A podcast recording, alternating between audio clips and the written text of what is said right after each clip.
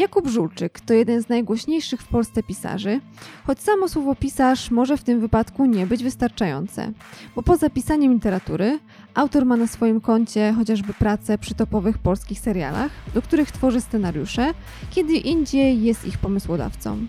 W lipcu tego roku pojawił się z kolei na Festiwalu Góry Literatury, gdzie opowieść Informacja zwrotna pytał go Waldek Mazur. I właśnie tę rozmowę przypominamy w 60. odcinku podcastu Radio Proza. Miłego słuchania.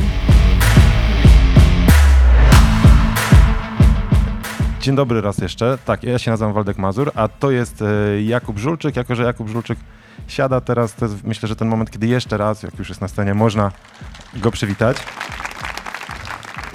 W ogóle taki, szczerze powiedziawszy, kiedy e, zajrzałem w program, okazało się, że e, nasze spotkanie jest na początku. E, Kuba zajmował się, zajmuje się muzyką także, to jeżeli byśmy spojrzeli na światek muzyki, na festiwalach muzycznych, ci, którzy są na początku, to świadczyłoby, że są gdzieś tak, e, e, są supportami, ale z drugiej strony, kurczę, 12.30, e, ścinawka górna, wszystkie chyba leżaki tutaj zapełnione, to z drugiej strony chyba masz totalne poczucie, że oni wszyscy przyszli tutaj specjalnie dla ciebie. To nie są osoby po poprzednim nie, spotkaniu. Znaczy to, okej, to, y, hmm. to, że y, zajmuję się muzy- mu, muzyką, to jest taki no, trochę overstatement. A ja po prostu lubię muzykę. Ale byłeś dziennikarzem muzycznym. No byłem, byłem. Znaczy byłem dziennikarzem muzycznym, no bo ja nie lubię nadużywać słowa dziennikarz w stosunku do siebie, bo dla mnie dziennikarz to jest ktoś taki, nie wiem, jak Szymon Jadczak, to jest dziennikarz, nie? W sensie, że ktoś idzie i dowiaduje się czegoś, czego nikt, prze, nikt, podaje coś do wiadomości publicznej, co przedtem tej, czego przedtem w tej sferze publicznej nie było. Przepraszam, natomiast no ja raczej takie jak całe moje te dziennikarstwo to było raczej takim historią wyrażania moich opinii na różne tematy, mniej lub bardziej, a że jestem osobą, która ma dużo różnych opinii jakby na różne tematy i bardzo szybko się we mnie te opinie pojawiają, to też dużo, dużo ich wygłaszałem. Ale takich sytuacji, że zrobiłem z kimś wywiad, czy zrobiłem jakąś taką dziennikarską bardziej pracę, to, to było w moim życiu dosyć niewiele. A co do jakby takiego y, układania tutaj, jak sloty są pokładane na festiwalu, no nie wiem, kurczę, no trudno mi z tym, trudno mi z tym polemizować. Fajniej chyba spotkać się z Państwem na, o tej 12.30, kiedy Państwo są jeszcze niezmęczeni, chłonni, jakby tacy świeży i otwarci na to, co ma się dzisiaj wydarzyć, niż na przykład o 20.00, kiedy już są po pięciu czy tam siedmiu różnych spotkaniach autorskich i już są tacy trochę półprzytomni, słuchają jednym uchem i może głodni, może zmęczeni, nie wiem. Także fajnie, no. Chyba w, po, w porządku. Nie czuję się, jakbym był y, chyba supportem. Nie, oczywiście to Niczyim. był żart z mojej strony, e, zważywszy, że... Wczoraj trochę supportowaliśmy Olgę Tokarczuk, to tak można to powiedzieć. Ja, pan Bodnar i pan Rusinek i pan Green. Jako taki kwartet, można, można powiedzieć, byliśmy supportem dla Olgi Tokarczuk, ale to takie no godne zajęcie, no. Być supportem dla takiej gwiazdy na jej własnej imprezie, tak? Także w porządku. Ale później część z Państwa, która była tutaj wczoraj, widziała tę kolejkę, która się ustawiła między innymi do Jakuba Żulczyka e, tam w namiocie. Ci z Państwa, którzy nie zdołali wczoraj e, tak organizacyjnie zdobyć autografu po tym spotkaniu, znowu będzie można e, zdobyć podpis, czy to na informacji zwrotnej, czy na innych książkach Kuby, właśnie w tym namiocie, który jest z tamtej strony. Ja także, to też informacja taka organizacyjna, przekażę w którymś momencie Państwu głos. Spotkanie powinno być do 13.45, więc myślę, że tak po 45 minutach e, naszej rozmowy będziemy się dopytywać, e, czy Państwo mają pytania. I teraz e, tematem zwrot, tematem zwrotnym, informacja zwrotna, ale tematem przewodnim tego spotkania pierwotnie miała być ta książka. Dostałem od dziewczyn z Fundacji Olgi Tokarczuk tytuł spotkania i poproszono mnie, żebym napisał jakiś krótki opis i ja tak zasugerowałem im delikatnie, żebyśmy też nie skupiali się tylko i wyłącznie na informacji zwrotnej, e, z tego powodu, że książka ukazała się ponad rok temu i mam takie wrażenie, e, że była obecna na wszystkich, no nie na wszystkich, na bardzo dużej liczbie festiwali literackich, około literackich. Jak Państwo znają doskonale Kubę, jak się zajrzy do internetu i posłucha tych podcastów i literackich, i traktujących stricte o książkach, ale nie tylko, bo przecież kilka miesięcy temu byłeś w kanale sportowym, byłeś u Kuby Wojewódzkiego w podcaście, to chyba jeszcze było u Kędzierskiego i Wojewódzkiego jeszcze w Nuance, prawda? Zanim przeszli do netu. Była taka E, sytuacja, no. Tak, byłeś u Karola Paciorka w Imponderabiliach. Te wszystkie podcasty, takie najpopularniejsze, które naprawdę gigantyczne zasięgi generują, ty tam byłeś, e, czego większość, pewnie 99% e, osób parających się pisarstwem w tym kraju nie uświadcza takiej popularności i zawsze gdzieś tam punktem wyjścia była ta książka, więc stwierdziłem, że może nie tylko o informacji zwrotnej, ale jednak... Remigiusz był też w tych wszystkich podcastach.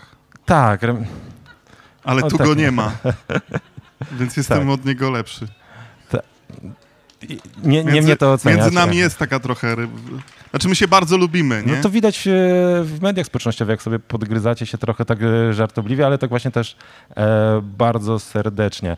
Ale masz poczucie, Ja że... naprawdę go szczerze lubię, za każdym razem to podkreślam, to jest super koleś, no. A jednocześnie w jednym z wywiadów powiedziałeś, że żadnej jego książki nie doczytałeś do końca. Nie wiem, może dlatego tak go lubię, no. Ale jakby też chcę go gdzieś tam zaprosić i muszę, tak będę musiał przeczytać jakieś jego książki niebawem, bo na przykład jak będę chciał go gdzieś tam sam zaprosić, Remigiusza, albo dobra, skończę ten temat, bo ja to muszę zrobić bezpośrednio, jakby, do, a, a, a nie przez osoby trzecie w postaci państwa. Ale będzie taka sytuacja pewnie niebawem, że coś tam będę, będę musiał Remigiusza przeczytać, no.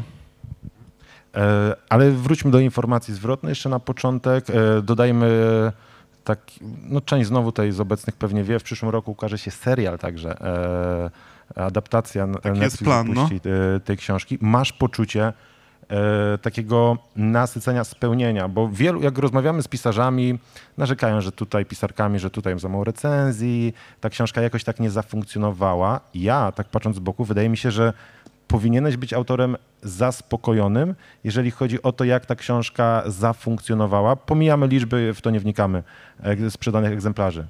Masz takie poczucie satysfakcji, że cholera z tą książką to mi wyszło? Mm, no, tak, no oczywiście. Ja mam oczywiście w sobie poczucie niespełnienia i ja mam w ogóle kruche ego i mam też w sobie poczucie, poczucie krzywdy. Na przykład ostatnio się obraziłem, że po raz 15 nie nominowano mnie do nagrody Nike i napi- napisałem tym felieton do polityki, co wielu ludzi tak to traktowało, potraktowało to na zasadzie jakieś takie kapryszenie jakiegoś takiego gwiazdora po prostu obrażonego. Może to było w istocie coś takiego, natomiast jestem człowiekiem, który postanowił sobie jakiś czas temu, że będzie szczerze wyrażał swoje emocje również w przestrzeni publicznej i po prostu tyle i jeśli komuś się to nie podoba, no to, no to trudno, tak? To, to może za, skupić się na innej osobie, która wymarza, wy, wyraża swoje emocje w inny sposób. Ale to tak, no bo to kurczę, też wydaje mi się, to byłbym yy, bez tych jakichś niespełnień i bez tych jakichś ure, swoich, u, u, swoich takich pretensji, czy swoich jakichś takich y, obraz małych, które w sobie mam, czy jakiegoś też głodu, no to byłbym trochę niepełny i trochę też by mi się nie chciało bo to też jest zawsze jakaś motywacja. Ale oczywiście, że ja się czuję autorem spełnionym.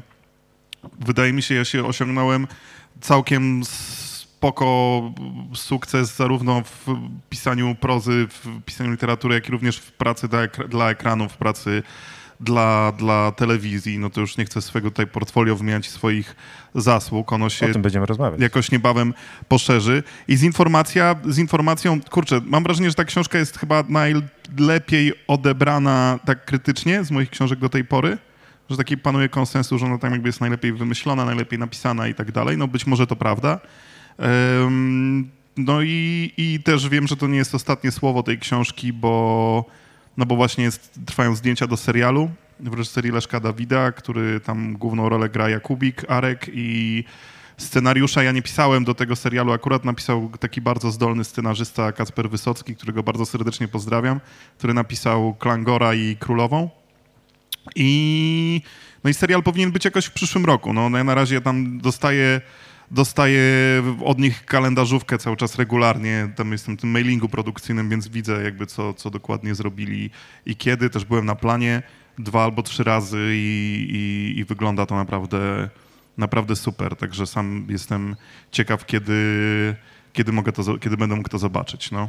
I tak w ogóle z tą telewizją jest gorąco, bo też cały czas czekamy na, na premierę in, serialu, który z kolei nie jest oparty na jakiejkolwiek mojej książce, ale do którego sam napisałem scenariusz do całego sezonu, czyli do serialu Warszawianka. No.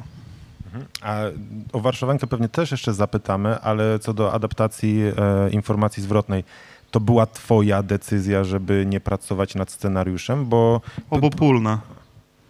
Obopólna. Producent miał już tego swojego scenariusza, miał Kacpra, jakby, bo producent, czyli Opus Film, czyli e, Dzięciołowie, Ojciec i Syn, czyli producenci na przykład tam Idy i Zimnej Wojny.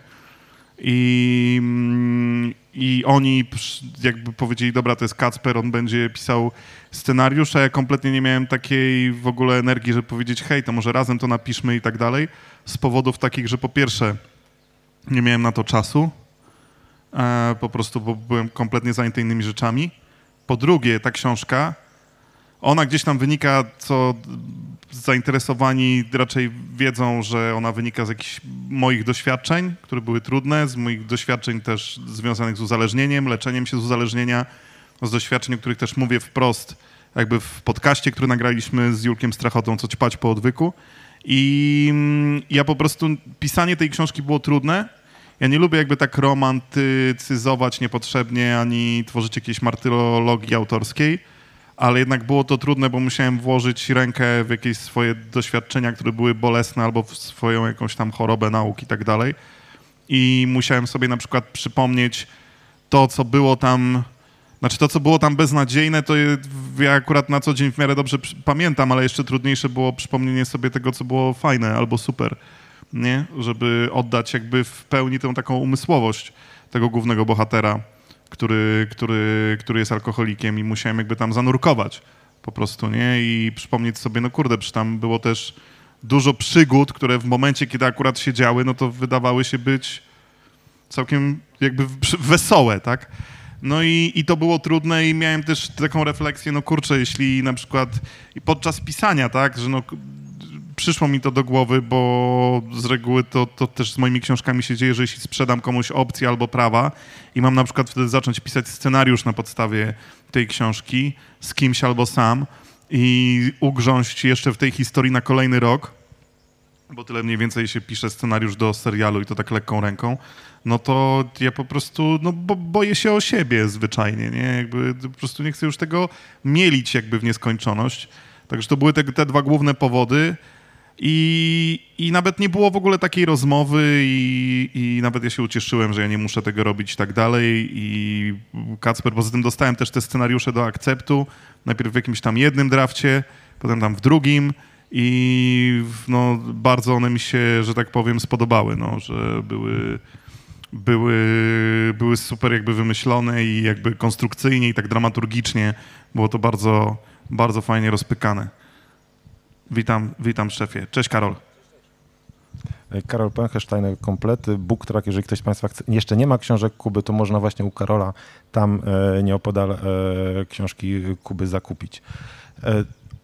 Informacja zwrotna, książka jak najbardziej traktująca o alkoholizmie, ona, ten alkoholizm jeszcze bierze ją w, to konstrukcyjnie w klamry. Rozpoczynamy książkę od e, e, spotkania e, grupy borykające się z uzależnieniami. Ta sama grupa też e, spotyka się na koniec e, i w, od samego początku, ci z Państwa, którzy wiedzą, wchodzimy w wir e, z Marcinem Kanią. Na samym początku widzimy już, jak bardzo alkohol jest, alkoholizm jest u niego problemem jak bardzo już takie ciężkie sytuacje mają miejsce. Ale drugi problem społeczny, społeczno-polityczny, który w tej książce się pojawia i ja jako trochę taki osoba, która gdzieś poczytuje sobie też e, i recenzje i przygląda się temu, jak e, książki rezonują. Mam wrażenie, że temat, który trochę mniej e, był komentowany, jakbyśmy się bawili w teorie spiskowe, to moglibyśmy się nawet zastanowić, czy niektórzy na przykład niektóre środowiska może na ciebie źle nie patrzą w tym momencie. Mamy to, mam tu na myśli sprawy związane z aferą reprywatyzacyjną. I między innymi to, że nie ukrywałeś tego, że konsultowałeś się chociażby z Janem Śpiewakiem. E, w trakcie pracy nad tą książką. Janem Śpiewakiem, którego wiele osób w tej chwili postrzega jako takiego mm, no, z jakiegoś cichego zwolnika e, albo użytecznego idiotę w ramach, e, w rękach obecnej władzy. Zdarzyło ci się, że ktoś, ktoś w kuluarach, bo pewnie nieoficjalnie, miał problemy z tym, że ty tych tematów dotykasz. Tutaj też, lekko spoilerując, bohater, syn głównego bohatera okazuje się, że jest działaczem ruchów lokatorskich. To jest tak e, e, w dużym skrócie. Znaczy wiesz, to jest. E, no, Ja do tego, co Janek robi, ja też mam takie ambiwalentne uczucia, trochę coraz bardziej, bo też on po prostu zajmuje się coraz bardziej, jakby zwłaszcza w swoich, mam takie wrażenie, że on zajmuje się trochę jakby w swoimi, w swoich social mediach jakimiś rzeczami, którymi kompletnie jakby nie powinien się zajmować i jakby też zaczął myśleć totalnie zasięgowo, ale z drugiej strony jest to uwaga ze strony kolesia, który jakby zareklamował ostatnio na swoim fanpage'u wafelki, także też nie wiem, czy tak naprawdę to, to, to ja tutaj powinienem strugać najmądrzejszego w całej wsi.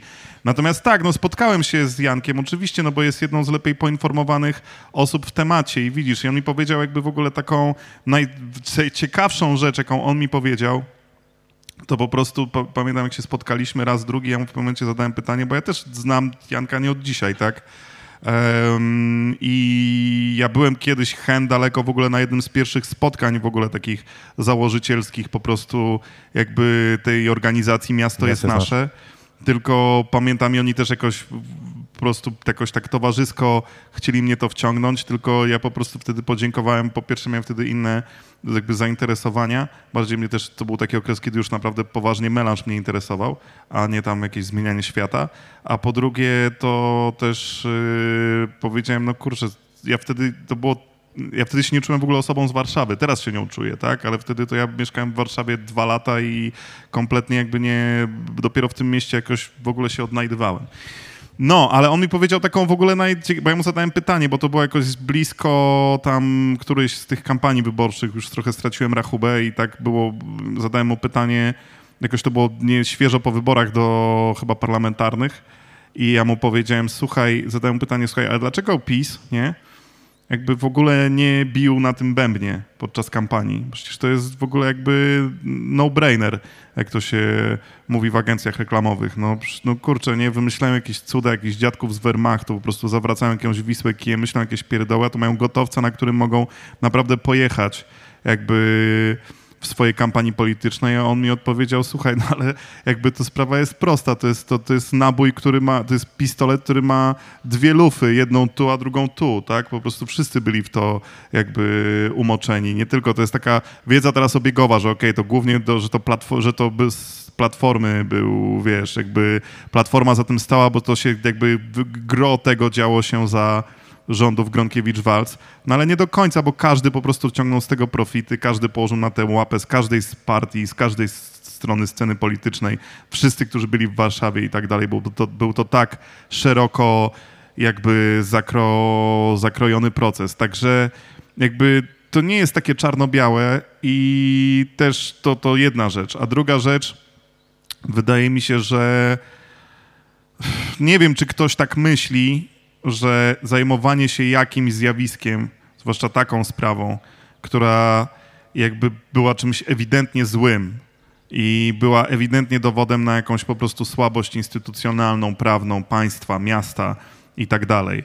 E, dowodem na to, że my wciąż jednak po, jesteśmy na takim, po tym szoku takim neo liberalnym w latach 90., który miał miejsce i po tym dzikim zachodzie, wciąż trochę jeszcze jesteśmy na tym dzikim zachodzie, że to wciąż jest jeszcze takie echo, takie, taka czkawka po tym takim chaosie i, i tej bonanzie wczesnych lat 90., że wciąż jakby funkcjonujemy jeszcze w rzeczywistości, w której prawo konstruuje się pod y, kątem jakby zysku różnych grup wpływu czy grup interesu, tak, które są przyczepione albo z, tak symbiotycznie zrośnięte po prostu z y, władzą, z aparatem państwowym i, i tak z władzą stawodawczą i na poziomie miejskim, i na poziomie ogólnopaństwowym i tak dalej.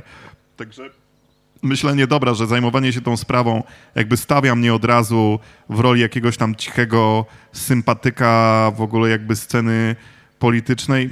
Wiesz, ja uważam, że do niczego nie dojdziemy, jeśli będziemy myśleć, to nie wiem, wydaje mi się, że ostatnio trochę też afera Lisa to pokazała, nie? że do niczego jakby nie dojdziemy, jeśli będziemy myśleć, że powiedzmy jakby w cudzysłowie nasza strona, czyli taka szeroko pojęta powiedzmy ta strona demokratyczna w Polsce, jakby jest święta i niepokalana i wywleczenie każdego po prostu grzechu, błędu czy zaniedbania na wierzch po prostu jakby jest takim działaniem po prostu na korzyść jakby tej tej drugiej, drugiej strony. My żyjemy w potwornej jakiejś polaryzacji, to jest tylko, wiesz, pogłębianie tej polaryzacji, a zło jest złem, kurczę, nie? Są rzeczy, które są po prostu złe i widzisz je, że one są złe i one nie są jakby, wiesz, po prostu nie podlegają jakiejkolwiek relatywizacji. Wywalanie ludzi na bruk jest po prostu złe, tak? Jakby bezprawne przejmowanie nieruchomości za 5 tam czy 10% ich wartości, no przecież ten Mosakowski skupił roszczenie do kamienicy za 50 zł od jakiejś po prostu staruszki, która po prostu była już była sama i nie wiedziała, co się dzieje, nie? Jakby wrzucanie ludziom petardami po prostu, wiesz, czy stranie im na wycieraczkę jest złe i tak samo jakby kiedy jesteś, zarządzasz jakąś organizacją, na przykład gazetą, to po prostu męczenie, jakby molestowanie ludzi jest złe, nie? Jakby i, i tyle. I to są po prostu jakby rzeczy obiektywnie złe i jakby wiesz, polaryzacja jest jakby wrogiem w ogóle tworzenia jakichkolwiek standardów takich, wiesz, moralnych, które powinny obowiązywać nas, nas wszystkich. No, także jeśli ktoś tak na przykład pomyślał, pewnie ktoś pomyślał, tak, że o, tam Żulczyk to coś, bo wiesz, bo yy, tam, nie wiem, podziękował śpiewakowi. Nie wiem, no wydaje mi się, że taka też nie ma co z taką osobą rozmawiać, bo po prostu jej widzenie świata jest no jakieś, kurczę, za przeproszeniem pojebane, no.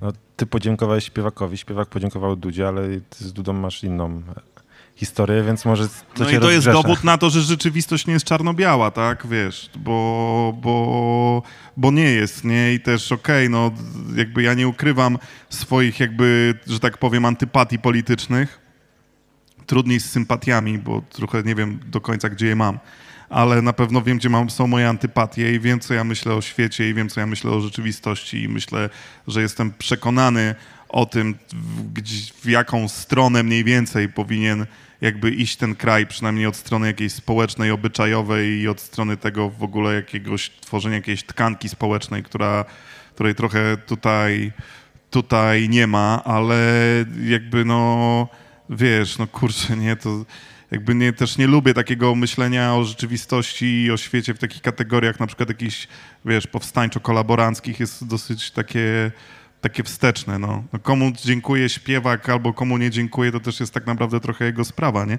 Ja mogę mieć na ten temat swoje, swoje zdanie, ale...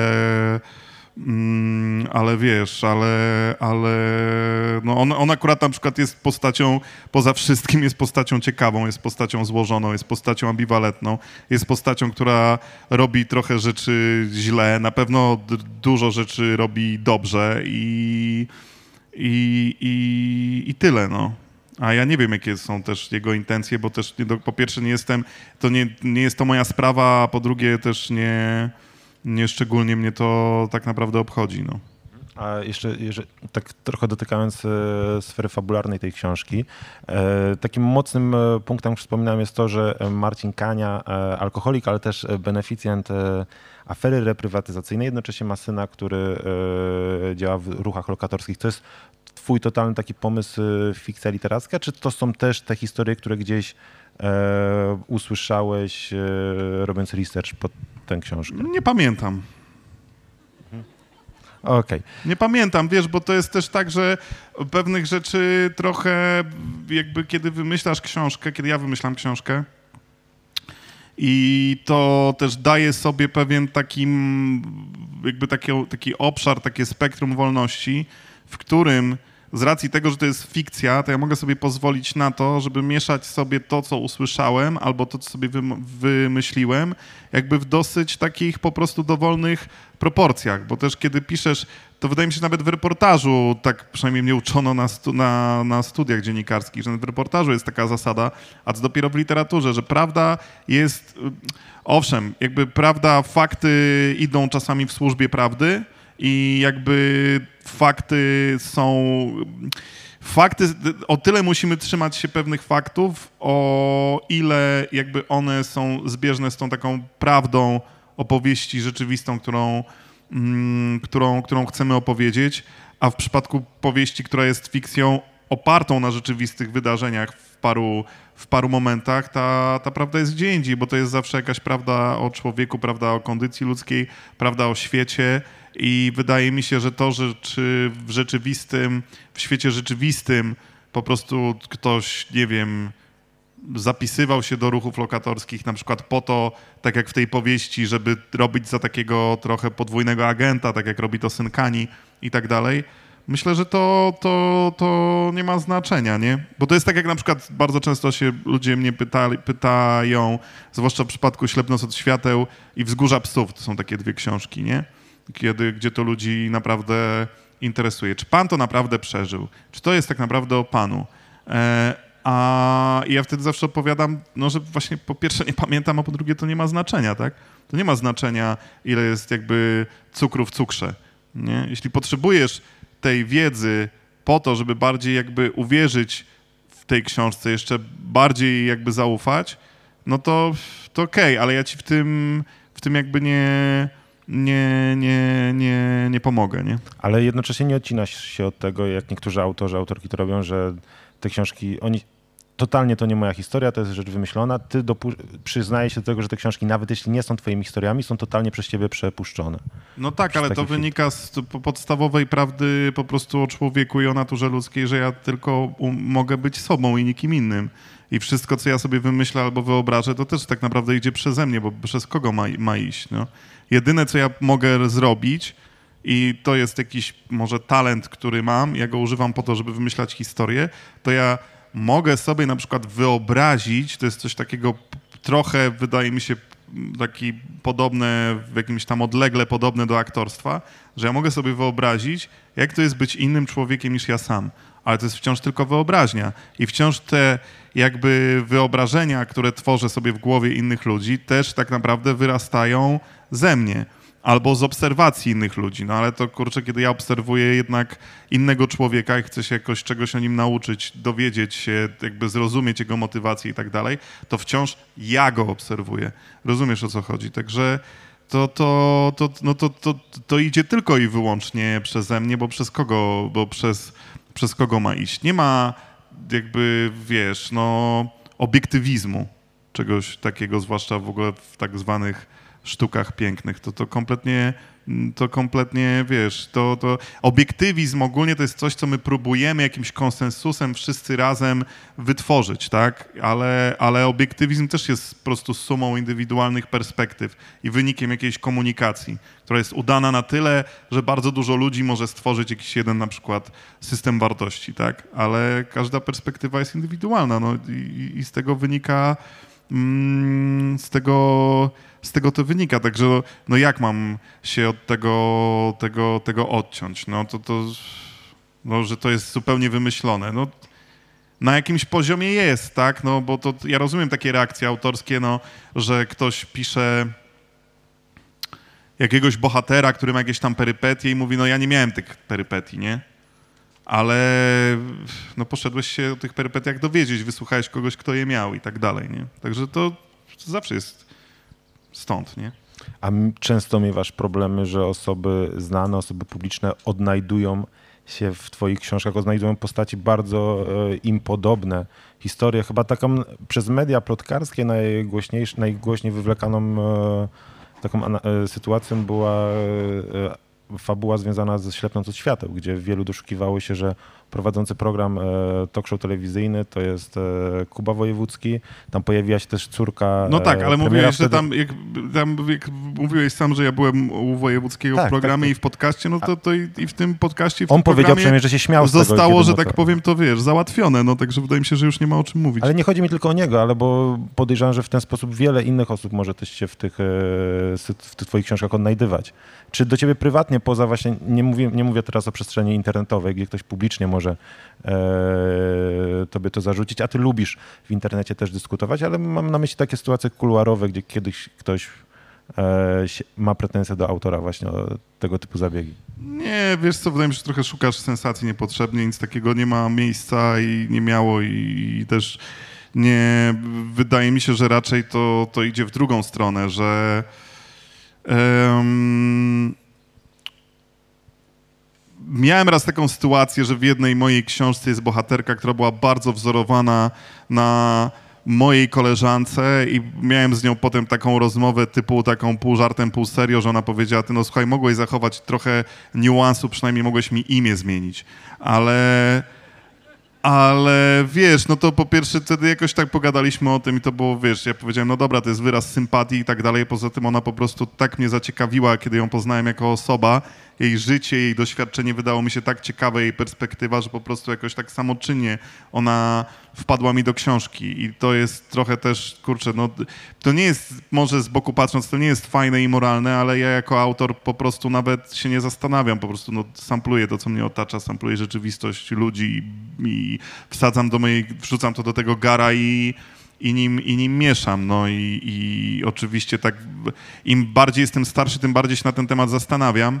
E, jak robić to po prostu, żeby to było jakoś tak minimalnie etyczne, bo w 100% etyczne nigdy nie będzie, ale, ale jest to, to jest po prostu moja praca, na tym to polega, tak? Jakby to jest pewnych rzeczy po prostu też literatura żadna nie powstaje w próżni.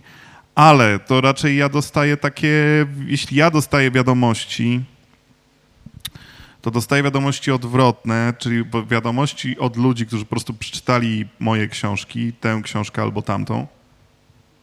Przepraszam. I oni po prostu piszą mi, że odnaleźli się w tych bohaterach, odnaleźli się w tej scenerii, odnaleźli się w tym, co jest opisane, że to jest w sensie, że to jest o nich, ponieważ. Yy, łapali jakieś poczucie identyfikacji. Na pewno taką książką było i jest dla wielu ludzi, to wiem właśnie po tej korespondencji e, z czytelnikami, jest na przykład Wzgórze Psów, tak? że to jest taka książka, z którą ludzie na przykład, którzy urodzili się, wychowali w małych miastach, bardzo się z tą książką identyfikują. Ja dostałem kupę wiadomości takich typu, no ja też jestem z Zyborka, w sensie z tego powieściowego miasteczka i totalnie identyfikuję się z tym, napisałeś książkę o mnie, o moich doświadczeniach, o mojej percepcji, o tym, jak ja widzę świat i, i dziękuję ci za to, bo to po prostu dzięki temu mam wrażenie, że nie jestem sam, nie jestem sama, że moje doświadczenie nie jest jedyne, jest to dla mnie dobre, jest to dla mnie pokrzepiające, jest to dla mnie jakaś tam ulga, tak? I to jest najlepsze, co może w ogóle usłyszeć autor, uważam. Jakby nie możesz usłyszeć od swojego czytelnika niczego lepszego, nie? Bo to jest dużo bardziej wartościowe niż mm, super mnie wciągnęła pana książka, albo pan ma taki piękny styl, albo buduje takie piękne zdania i tak dalej, i tak dalej, i tak dalej. Dla mnie to jest najcenniejsze, że jakby udała się ta komunikacja, że przedstawiłem jakiś swój tam świat i ktoś się w tym świecie odnalazł. I też na pewno tak jest z informacją zwrotną, no bo to też idzie w parze trochę z podcastem, który, który zrobiliśmy, który no, zrobił jakąś tam furorę, można powiedzieć, która nas najpierw zdziwiła, a potem tak popatrzyliśmy na siebie z Julkiem Strachotą, uśmiechnęliśmy się do siebie i powiedzieliśmy, aha, no tak, bo myśmy zakładali, że problem alkoholizmu jest w Polsce niszowy i dlatego wymyśliliśmy na początku, że na, nagrywamy niszowy podcast, ha, ha, ha. Eee, i, i, I dlatego to, to, to tak chwyciło, ale też mnóstwo ludzi odnajduje się w tej, w tej książce i też na przykład dużo dostaje od ludzi wiadomości, że oni, czy, czytanie tej książki jest jakimś tam też dla nich elementem jakiegoś tam procesu leczenia, trzeźwienia i tak dalej, ale też odnajdują się w tym bohaterze, w jego jakiejś takiej no, ego, z jednej strony egoizmie, takim poczuciu, takim narcyzmie, takiej głupocie i takiemu złu, które z tego wynika, ale z drugiej strony też w jego takiej no, potrzebie bycia kochanym, w jego samotności, w jego takim po prostu takiej niewiedzy, no bo on jest trochę jak taki kurczę, no on jest jak taki zwierzak po prostu, nie? Wszystko jest dla niego, on tak wszystko widzi przez mgłę, a wszystko z drugiej strony jest dla niego takie wszystko go triggeruje, wszystko jest takie dla niego reaktywne, a, a po trzecie na przykład dopiero po fakcie się orientuje, że wywołał katastrofę i, i tak, no i po prostu ludzie, ludzie się z tym identyfi, identyfikują, no. A że ktoś tam się, no było coś takiego, na, przyślepnąc od świateł, owszem, były takie, takie, była taka historia, ale to to była taka nawet ta historia, to tam ta, to z wojewódzkim to w ogóle nie miało aż takiego znaczenia. Tam była tam. Były zabawniejsze rzeczy, które trochę potem już tam do mnie docierały. To tam Było paru tam koleżków, którzy chodzili potem po mieście i mówili, to o mnie on napisał, to ja to jestem, nie? To ja ten klub tam straciłem, to coś tam, to ja to wszystko tam, to ja tam wywąchałem dwie bańki, no to, to o mnie to on napisał, no bo jak? To też był bardzo śmieszny, okej, okay, no bo to tam wojewódzki czy coś, to się dostało do przestrzeni publicznej, ale ta książka też jak się ukazała, to wzbudziła taki ferment, powiedziałbym, w takiej warszawskiej mikroskali, którego odpryski gdzieś tam do mnie docierały i to też było, było takie, takie zabawne całkiem, no. Co nie zmienia faktu, że oczywiście no też te historie, które tam są, to też są częściowo historie, które jakoś tam usłyszałem albo widziałem jakieś na własne oczy gdzieś tam. No. E, nie zrozum mnie źle, ja nie, tym pytaniem nie, nie szukam sensacji, raczej mnie ciekawi warsztat taki pisarski i ewentualne konsekwencje związane e, z pewnego rodzaju e, zabiegami, które mają uatrakcyjnić albo urzeczywistość, sprawić, że ta historia jest bliższa rzeczywistości e, i z czym później pisarz, e, pisarka musi się borykać. A co do twojego podcastu, bo tutaj właśnie mówimy o Jakubie Żulczyku jako pisarzu, tutaj nie wspomniano na początek podcast, e, niesamowity sukces. Myślę, że też e, wy się świetnie wstrzeliliście w to, że wtedy eksplodowała w Polsce moda na podcasty. E, trochę pandemia i tak dalej, więc weszliście też na tą falę. Temat świetny, realizacja. Wy jako dwójka osób, jako duet też, to tam wszystko chyba po prostu zagrało, co mogło w tym temacie zagrać. Jest Jakub Żulczyk, także scenarzysta i tutaj ty chyba rozpocząłeś modę albo może wznowiłeś modę w Polsce na takie poważne seriale, bo e, jak tak przed Belfrem, e, ciężko mi sobie przypomnieć, e, bo w latach 90. ekstradycja, ale później jednak pole serialowe zostało oddane i telenowelom, i takim kolorowym, nierzeczywistym produkcjom TVN-owskim. A takich poważnych seriali bliskich rzeczywistości chyba nie było. Poprawnie, ty, jeśli, jeśli się mylę, ale E, wybliście... Znaczy, nie, no bo, no, okej, okay, nie no, coś było, było, znaczy, wiesz, no...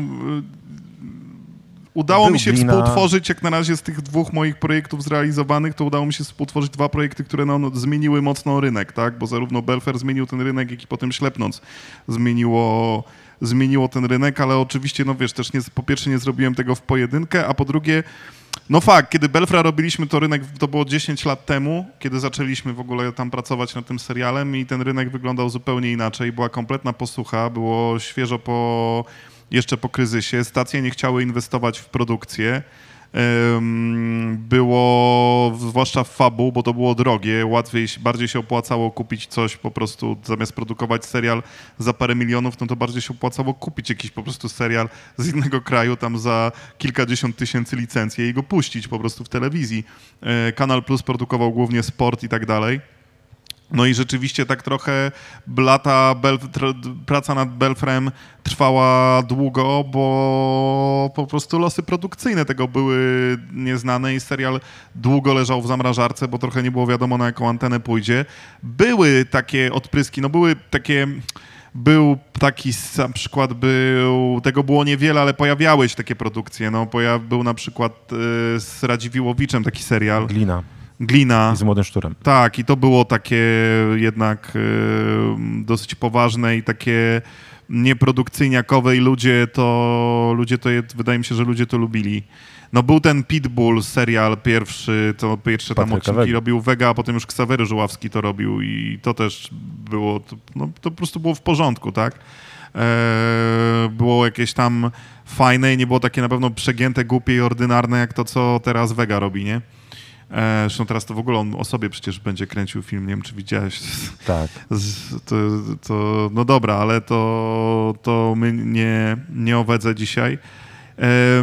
no a Ślepnąc, no to i wiesz, i, ale te seriale były za każdym razem, jakby one się udały, bo one były aktami odwagi. I one były aktami odwagi ze strony producentów za każdym razem. Zarówno Belfer, co Belfer powstawał w takiej rzeczywistości, teraz może się to wydawać zabawne, tak, ale on powstawał ten serial w takiej rzeczywistości, że właśnie nie wiadomo było na jaką to antenę pójdzie, bo w TVN-ie jakby szef ówczesny Dariusz Gąsiorowski miał po prostu przekminkę, czy puścić to o 20, ale wtedy trzeba wszystkie kurwy i inne brzydkie wyrazy wyrzucić ze scenariusza, albo puścić to po 22, ale wtedy to się nie spienięży z reklam.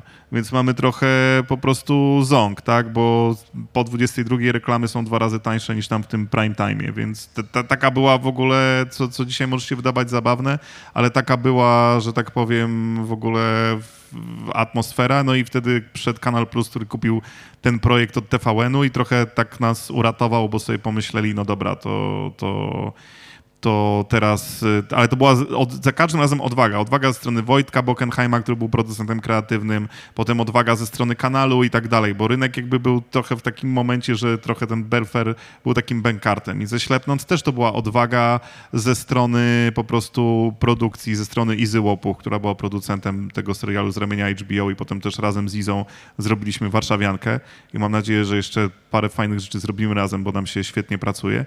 Natomiast wiesz, natomiast yy, to też była wielka odwaga, że okej, okay, robimy taki serial, robimy serial, który ma trochę taki jednak nie jest do końca serialem sensacyjnym, kryminalnym. Robimy serial, który z jednej strony jest brutalny i mroczny, ale z drugiej strony robimy serial, który jest poetycki, który ma w sobie jakiś taki arthouse'owy nerw. Robimy serial, który trochę z założenia ma trochę przekroczyć to, co się dzieje na polskim rynku serialowym. Pozwalamy realizacyjnie na sobie na pewne rzeczy. Podejmujemy pewne ryzyko i robimy coś, co jest inne niż wszystkie. Jakby nie równamy do żadnego poziomu, tylko myślimy tylko i wyłącznie o tym, o tym serialu. I, I dlatego one się udały, bo po prostu bo były odważne, tak? I, i, I to było super, no, być częścią takich, takich, takich, takich projektów, no bo no, to jest fajne zrobić. Ja wiem, że na przykład te seriale są wciąż oglądane i wiesz, i to jest fajne zrobić serial, który jest po tam ośmiu, czy sześciu, czy pięciu, czy czterech latach wciąż, wciąż oglądany, nie? To, to, jest, to, jest, to, jest, to jest super, no. Wiesz, tak jest, też jesteś tym jednym z nielicznych pisarzy w Polsce, którzy mają wznowienia książek. E, I właśnie, e, czy można to porównać? E, ja bym podzielił twoją działalność na takie trzy płaszczyzny. Mhm. Jakub Żulczyk, pisarz, pisarz książek. Jakub Żulczyk, pisarz, storyteller, ale scenariuszy filmowych i przy różnych serialach trochę jest inny twój charakter, więc tam podejrzewam, że przy Ślepnąc Świateł twoja rola była większa niż tylko scenarzysty. Krzyż, yy, trochę inna była pewnie przy Belfrze i tak dalej. I Jakub Żulczyk to jest rzecz, która może się wydawać taka najbanalniejsza, chociaż cię doprowadziła do myślę, że najgłośniejszego procesu sądowego ostatniej mm. dekady, czyli Jakub Żulczyk w mediach społecznościowych, gdzie też dużo piszesz, dużo tych literek tam zostawiasz, e, ale ja bym tej rzeczy też nie lekceważył, nie dlatego, że cię zasypano teraz wafelkami w wyniku twojego e, spisu, co też jest może obok Twardocha wszedłeś na takie mm, pole bardzo, bardzo zasięgowych e, twórców, ale też ja pamiętam, e, kiedy byłeś w kanale sportowym? 3-4 miesiące temu e, i tam był telefon chłopaka, który łamiącym się głosem odezwa, zadzwonił, żeby tobie podziękować nie za twoją książkę, nie za twój serial, ale twój wpis na Facebooku, który ewidentnie sugerował to, że... Ja nie pamiętam, o jaką książkę mu zaproponowałeś e, osobom cię obserwującym, ale ten człowiek wprost powiedział, że uratowałeś mu życie. A przynajmniej tak, może nie wprost, ale to zasugerował. E, jak, się, jak, się, jak łączysz w ogóle te trzy takie powiedzmy, nie wiem jak tą trzecią rolę nazwać, bo nie można cię nazwać oczywiście influencerem, ale jakimś tam twórcą internetowym w pewien sposób Może można, można. nazwać mnie influencerem, no nie wiem, nie, jakby, znaczy no, influencer to jest ktoś, kto jakby po prostu już... Yy żyje głównie z różnych kontraktów reklamowych i tam współprac na mediach społecznościowych, nie? To... Jest hashtag współpraca przy wafelkach. No tak, ale to jakby powiedzmy, że tam jeszcze miałem przedtem jakąś tam współpracę z Kinleyem, ale to nie jest jakby kasa, z której ja się, jest jakby głównym źródłem mojego utrzymania, tak? No, coś tam dostałem, ale to nie jest jakaś tam... Ale poziom dotarcia i do odbiorców może być porównywalny, jeżeli nie większy, jeżeli chodzi o sprzedaż książek. No kurczę, nie wiem, bo to na przykład pamiętam kiedyś miałem taką... skórkowy na pewno, ale zasięgowo może być nawet większy. Pamiętam jak kiedyś rozmawiałem yy, yy, o tym z jednym takim moim znajomym, znanym raperem polskim i gadaliśmy o przełożeniu jakby sprzedaży na yy, me, obserwujący na mediach społecznościowych, a sprzedaż. I on powiedział, kurczę, ja 10, jeśli chodzi o liczby, o gołe liczby, nie? 10% sprzed, 10 sprzedałem, liczba płyt, które sprzedałem, na przykład mojej ostatniej płyty, to jest 10% tego, ile ludzi mnie obserwuje na Instagramie. A ja powiedziałem, no to kurde, to ciekawe, bo ja moje ostatnie książki sprzedałem 10 razy tyle, ile ludzi mnie obserwuje na Instagramie. Więc wiesz, więc to, to nie wiem. Na pewno jest jakieś tam, oczywiście, że jest przełożenie i oczywiście, że ja głównie się komunikuję za pomocą mediów społecznościowych i te moje media, jakby je tak przebadać już pod takim kątem, wszedł, weszłaby jakaś agencja i to zbadała, jakiś, że ja mam tam na przykład, nie wiem, no nie obserwuje mnie aż tak dużo ludzi, no chociaż jak na pisarza to bardzo dużo, ale jakby to nie, że tam jak ma fashion, że półtora bańki ją obserwuje, tylko tam, nie wiem, no 50 tysięcy na Instagramie, jest tam 100 coś na Facebooku. I tam jest dużo takiego zasięgu zależnego, okej, okay, że jakby ja coś czasami napiszę albo coś poinformuję, ale to się bardzo potem rozbija, bardzo dużo ludzi to, to, to potem podklepuje dalej i tak dalej. No ale pytasz, jak to łączę. Znaczy Czy właśnie przeszkadza ja się obawiam, drugiemu? że ja się nad tym nie zastanawiam za bardzo. Może nawet się powinienem bardziej nad tym zastanawiać, wiesz? Bo znowu niektórzy pisarze, pisarki uważają, że te takie obowiązki marketingowe związane z mediami społecznościowymi e, to jest problem, to jest uciążliwe, e, a tobie to chyba przychodzi tak totalnie naturalnie, wręcz To może znaczy, masz wiesz, jest też z tego Byłeś felietonistą, byłeś publicystą kiedyś. Tak, no jest też oczywiście z tego czasami dużo kłopotu i ja wciąż jestem jakby w procesie takim uczenia się tego, żeby aż tak bardzo się w to nie wkręcać, jak czasami zdarza mi się w to wkręcić na przykład emocjonalnie. A z drugiej czasami jest to jakieś tam źródło rozrywki i humoru, z trzeciej strony no czasami robią się z tego problemy, no bo to prawda proces, który miałem też się z tego jakby wykluł i był no kłopotem, nie oszukujmy się, nie? Nawet największym to w ogóle dla, chyba dla mojej rodziny, która po prostu jakby przeżywała to bardzo i była w jakimś zupełnie niepotrzebnym stresie i, i tak dalej, i tak dalej, tak? I, I nikt tego tak naprawdę chyba, chyba nie chciał, no ale o procesie to już wczoraj się wystarczająco nagadaliśmy, także zostawmy ten temat. Em, może się powinienem nad tym jakby bardziej zastanawiać. Na pewno, ale wiesz, na, ja na pewno nikomu nie oddałbym moich mediów społecznościowych do prowadzenia. Bo po prostu, nie wiem, no taki mam charakter. Nie, nie mógłbym scedować tej kontroli i wiesz, i powiedzieć komuś, dobra. Poza tym ludzie są też przyzwyczajeni do tego, że to jest jakby napisane jakimś takim moim stylem, że to ja mówię do ludzi, że ta komunikacja jest bezpośrednia, że to nie jest taka ambona, to nie jest taki słup ogłoszeniowy, tylko to jest po prostu wiesz, no to jest, to jestem jakby ja mówię do nich, informuję ich o różnych rzeczach. No czasami wiadomo mi się uleje, jak coś mnie wyjątkowo zdenerwuje, ale też główną funkcją jest jednak informowanie ludzi o tym, no na przykład, no, że jest spotkanie na Zamku Sarny na Festiwalu Góry Literatury, no. A postrzegasz to, y, tą działalność jako pisarstwo, bo informowanie o spotkaniach to jedno. Abstrahujemy teraz, y, zostawmy tę sprawę z, z prezydentem Dudą, ale ja pamiętam, jak ty się w, y, wypowiadałeś chociażby o strajku kobiet, kiedy odtwórca głównej roli y, w serialu Ślepnąć świateł wdał się w tobą, z tobą dyskusję i tam inni ludzie, gdzie myśl, no, mieliście inne, inaczej się zapatrywaliście Ale na tę z kim? sprawę. Z Safulem, tak? E, Jakaś tak, on tam dyskusja? wyszedł taki totalny symetryzm, ani, ani jedni, ani drudzy.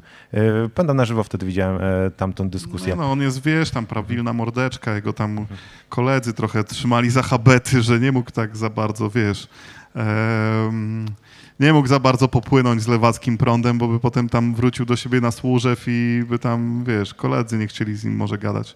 Podśmiewuję się teraz z Kamila może niepotrzebnie. Y, wiesz co, nie pamiętam już tej sytuacji, mówiąc szczerze. Ale widzisz, a to jest dla ciebie pisarstwo, czy to jest jeszcze nie, coś innego? nie, no to nie jest pisarstwo, no już by- jakby trzymajmy proporcje. Hasło, które często wykorzystujesz w wywiadach. Też chyba nie, no. Też chyba nie. To jest jakieś takie po prostu działanie reaktywne, wiesz? Takie często czasami impulsywne, czasami nie. Czasami jest to działanie reaktywne, ale też mi się wydaje, że na przykład jak był strajk kobiet, który był takim bardzo ważnym momentem, im dalej jest od tego momentu, tym bardziej widać, że on był takim...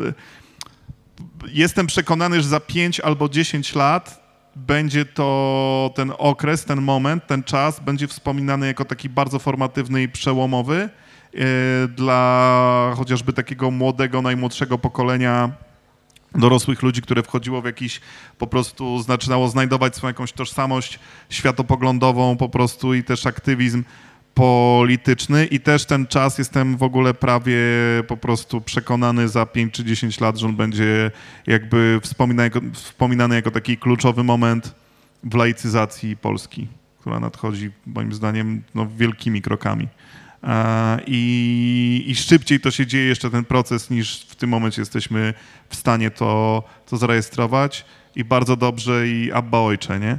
Ale, ale to jest i wtedy też, ale wszyscy pamiętam, byliśmy w jakichś potwornych emocjach i też te emocje ym, były po prostu, no, jakby dzieliły się w- d- d- na bieżąco, jakby miały, miały jakby miejsce i ujście w mediach społecznościowych, gdzie wszyscy jakby je wyrażali. I ja na przykład pamiętam, mogę mówić tylko o sobie, ja sam sobie przypominam jakieś niektóre wpisy, które wtedy dawałem na Facebooku i jak ja sobie przypominam, to sobie mówię, kurde, jak ja to jednak coś naprawdę mnie wtedy porwało, no bo wiesz, no kurczę, jakby i kiedy piszesz wpis na Facebooku, który jakby po prostu jest jednym słowem po prostu wypierdalać, i nic więcej tam nie ma, no to to jest tylko i wyłącznie wyrażenie emocji, pod które inni ludzie się podpinają i jakby po prostu idą takim jakimś wspólnym, wspólnym prądem, nie? I wiesz, i a, a o, i, i jakaś wartość, jeśli jest w tym jakaś wartość, którą można wyciągnąć, no to taka, że kurczę, ja w ten sposób jakby pokazuję po prostu swoją, swoją, swoje, swoje jakiś gniew, jakiś żal, jakąś swoją złość, jakąś frustrację i inni pod to podchodzą i mówią, dobra, to też, aha, to też jest mój żal, mój gniew, moja złość i moja, moja frustracja, nie? Ale no nie, no nie jest to, wiesz, nie jest, nie uważam tego za literaturę, no. Nie wydałbym w życiu, broń cię Panie Boże, książki pod tytułem Moje wpisy zebrane z Facebooka, Jakub Żulczyk. Chociaż, chociaż pewnie może i ktoś by to kupił, nie? Ale Z komentarzem, z przypisami. nie Może. sądzę, nie, nie, nie, nie. Mam nadzieję, że też takie książki nie zaczną wychodzić kiedyś. No. No wiesz, e, wydawano dzienniki, e, pamiętniki i tak dalej, więc może przyszła... Ktoś chyba wyda... korespondencje mailowe te się e, ukazywały. Okej. E, No tak, ale te dzienniki, Tak. które zapisały się w historii literatury, typu tam dzienniki Kawki, rzeczy. czy Gombrowicza, czy tam Maraja, tak, to są dzienniki, które były od początku prowadzone jako taki projekt literacki, po prostu obliczony na wiele lat, po prostu przez wybitnych twórców, no jakby też, a są też rzeczy, które nie powinny być chyba wydawane. Chociaż wiem, że na przykład, chyba, że jest, tkwi w tym jakiś projekt, tak? Chyba, że tkwi w tym jest jakaś, e, w tym jakaś taka, taki koncept, jakaś taka strategia, nie? Że na przykład teraz, nie wiem, wiem, że Hard bodajże, czy tam krytyka polityczna wydaje taki Coffee Table Book, taki album, który po prostu jest, y, wczoraj też mówiłem o, o, o Mai Staśko, bo jest takim hejtem internetowym, który ona zbiera i to jest takie opakowane w formie takiego ekskluzywnego albumu, książki i tak dalej. I to jest taki po prostu książka, taki koncept i to jest super i to jest bardzo, w ogóle ma to swój sens i ja to rozumiem i, i to, jest, to, jest, to, jest, to jest ciekawe, nie? Ale Hejt polski, hejt powszechny, to chyba tak coś takiego, no. W ogóle Maja Staśko wydaje mi się osobą y, gdzieś w jakiś sposób zbliżoną do Jana Śpiewaka, ale y, jeżeli jakąś figurę publiczną. Nie mi oceniać, nie tak, mam tak, zdania tak. na ten temat. E, nie jest to temat. Ja naiwnie zakładałem, że jeszcze zdążymy porozmawiać, może zahaczymy o Radio Armagedon, o s- starsze rzeczy, ale jak już mówiłem też, oddajemy głos Państwu. Jest e, trochę ponad 15 minut. E, czy są pytania e, do Kuby? Gdzieś tutaj za chwilę pojawi się mikrofon. O, już widzę. Pani na leżaku w czerwonej bluzce. To jest na pewno.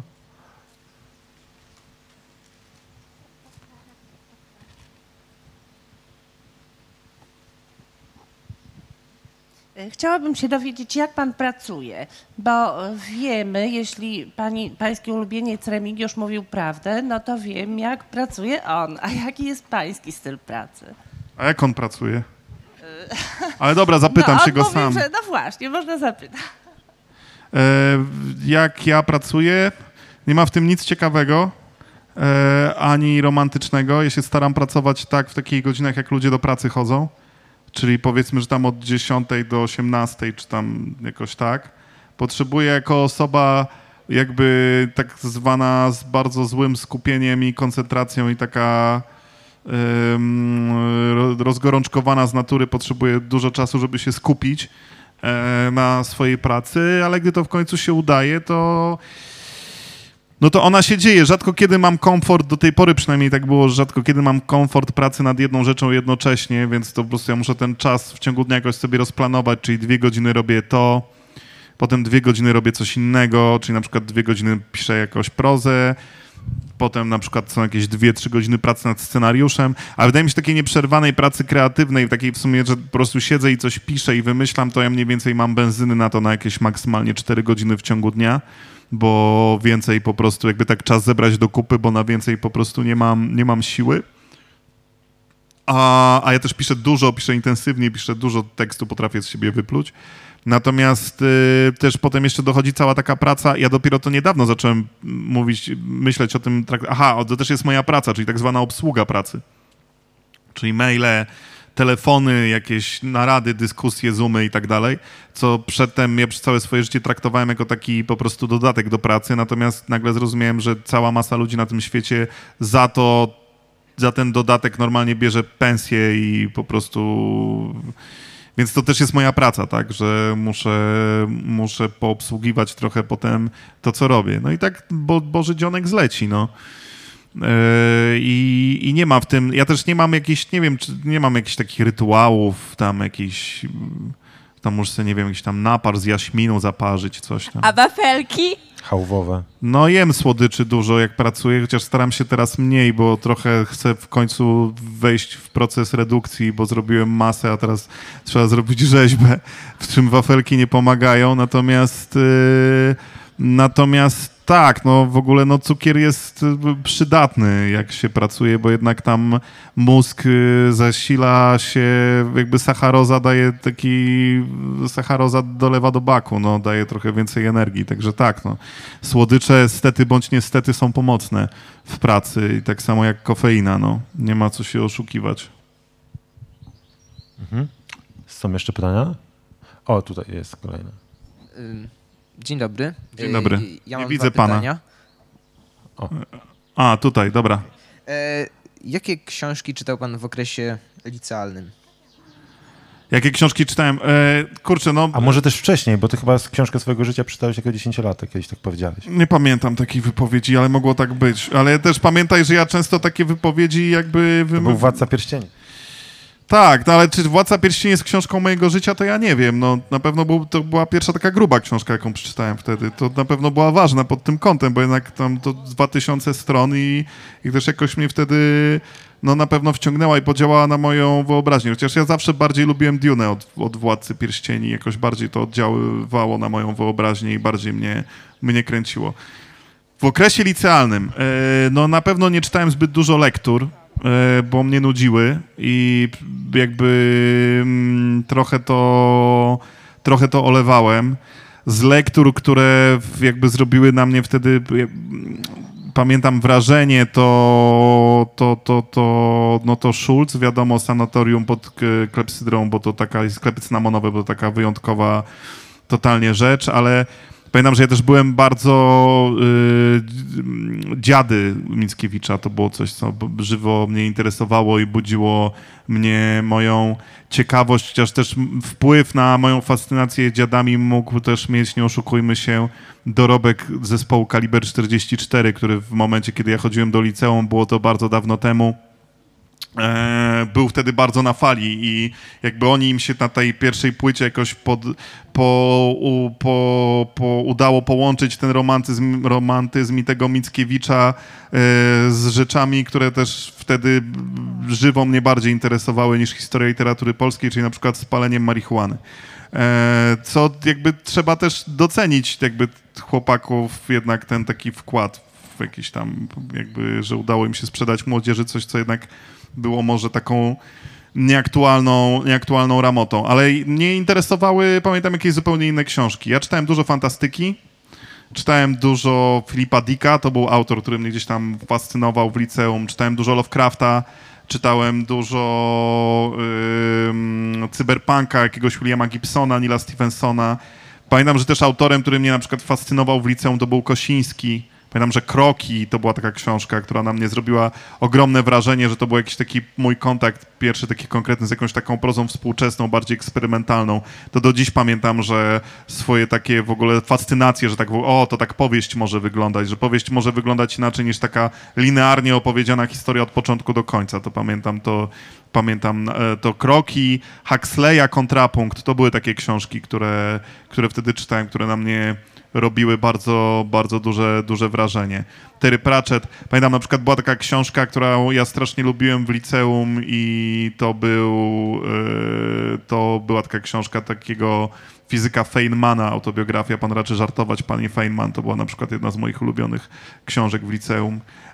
No i potem, potem, kiedy już poszedłem na studia, to też yy, jakieś takie miałem dalej swoje konkretne fascynacje lekturowe co zaowocowało tym, że na przykład gdy zadebiutowałem, e, moją, wydałem moją pierwszą książkę w 2006 roku, kiedy z perspektywy czasu ja wciąż byłem gówniarzem, no miałem tam 22-3 lata, czyli wciąż byłem tak naprawdę no jakby świeżo jeszcze tak poli, po liceum. E, I, I pamiętam, że te moje takie fascynacje, wtedy taki świat, jakiś taki lektur, czy jakichś fascynacji, z których przychodziłem, też dołożył się do tego, że ja byłem wtedy takim kompletnym bękartem i trochę nikt nie rozumiał, o co mi chodzi, bo mnie na przykład też wtedy kompletnie nie interesowała jakby literatura polska mi współczesna. Zupełnie mnie to nie interesowało. Ja pamiętam na przykład, to był już taki, te wczesne studia to też były takie okres, kiedy owszem, ja dalej czytałem bardzo dużo fantastyki, bo ja też miałem jakby taki kontakt, trochę wyrosłem z tego środowiska w ogóle, z konwentów, jakiś też RPG i tak dalej. To trochę wyszedłem z tego świata, czyli dalej ta fantastyka. Czytałem dużo bardzo, pamiętam wtedy, w tym okresie trochę przed debiutem, e, czytałem dużo, dużo bardzo komiksów. I zwłaszcza mnie bardzo fascynowała ta taka fala tego, tych Brytyjczyków, którzy na początku lat 90. weszli w amerykański komiks, czyli tam Alan Moore, Milligan, e, Grant Morrison, Gaiman i tak dalej, czyli wszystko to na przykład to, co wychodziło w DC Vertigo, to ja po prostu się tym zaczytywałem, dla mnie to była literatura, tak? To było coś, co ja, w czym ja byłem pochłonięty. Czytałem dużo tych amerykańskich takich autorów, takich tych bratpakowych, tak? Czyli Bret Easton Ellis, Copeland, jakby Palaniuk, to było też coś, co mnie wtedy bardzo, bardzo, bardzo miało na mnie wpływ, dużo, bardzo mnie kręciło, a, a trzecia rzecz to też ja wtedy byłem, słuchałem bardzo dużo w ogóle muzyki hip-hopowej i byłem też bardzo w tym, bardzo, i, to, i te rzeczy to była dla mnie, to wszystko to była dla mnie literatura, tak? Kiedy ja miałem na przykład 20, 21, 22 lata i to było coś, z czego ja wyrosłem i, i na pewno to moje pierwsze książki też z tego się wzięły, z tych fascynacji, z tych energii, czyli że z jednej strony taka, na przykład taka hip-hopowa, taka bezpośredniość, jakaś taka w ogóle, taka bezceremonialność, taka szczerość, taka uliczność, a z drugiej strony te wszystkie takie popieprzone pomysły tych wszystkich Gaimanów, Palaniuków, Miliganów i, i, i, i, i tak dalej, a po prostu jakby ta fantastyka, ten idiom takiej nieskrępowanej wyobraźni. E, i, ale w, ja dopiero potem zacząłem się jakoś interesować jakąś literaturą polską, mi współczesną, ale Bóg mi świadkiem, że jeszcze w momencie, kiedy ja wydałem swoją pierwszą książkę, to jedynym polskim autorem, który mnie tam naprawdę jakoś interesował, powiedzmy współczesnym, żyjącym, tak, no to był Sapkowski, nie? To jak to się stało, że ty skoro czytałeś fantastykę, chodziłeś na konwenty Sapkowskiego, czytałeś, e, nagle znalazłeś się w otoczeniu Pawła Dunina Wąsowicza, a nie Maćka Parowskiego z e, fantastyki, nowej fantastyki wtedy już.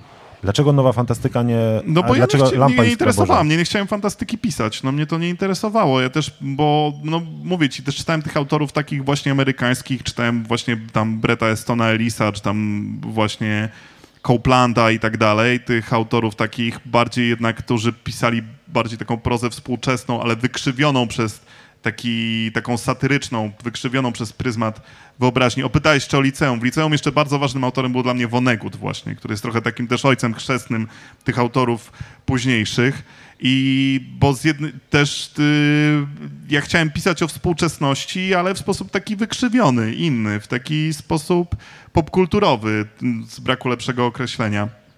I pisanie fantastyki jako takie mnie interesowało, bo po prostu wydawało mi się to bardzo takie ograniczające i zamykające i narzucające na mnie jakąś konkretną formę. Poza tym wiedziałem, jak to działa i wiedziałem, że na przykład jeśli napiszę tam książkę po prostu o elfach, no to będę już do końca życia kolesiem, który pisze o elfach, tak? Bo to po prostu Łukasz Orbitowski ci bardzo długo wychodził. Konkretny, no tak, i ja po prostu nie chciałem tego, tego, tego, tego, tego formatu, ale to też jakby ja od, począt, ja od początku jakiejś tam mojej drogi działałem bardzo intuicyjnie, nigdy nie chciałem być przypisany do, do, do jakiejś konkretnej konwencji i zacząłem pisać jakieś teksty w określonym stylu i miałem taki moment jakiejś takiej lekkiej brawury.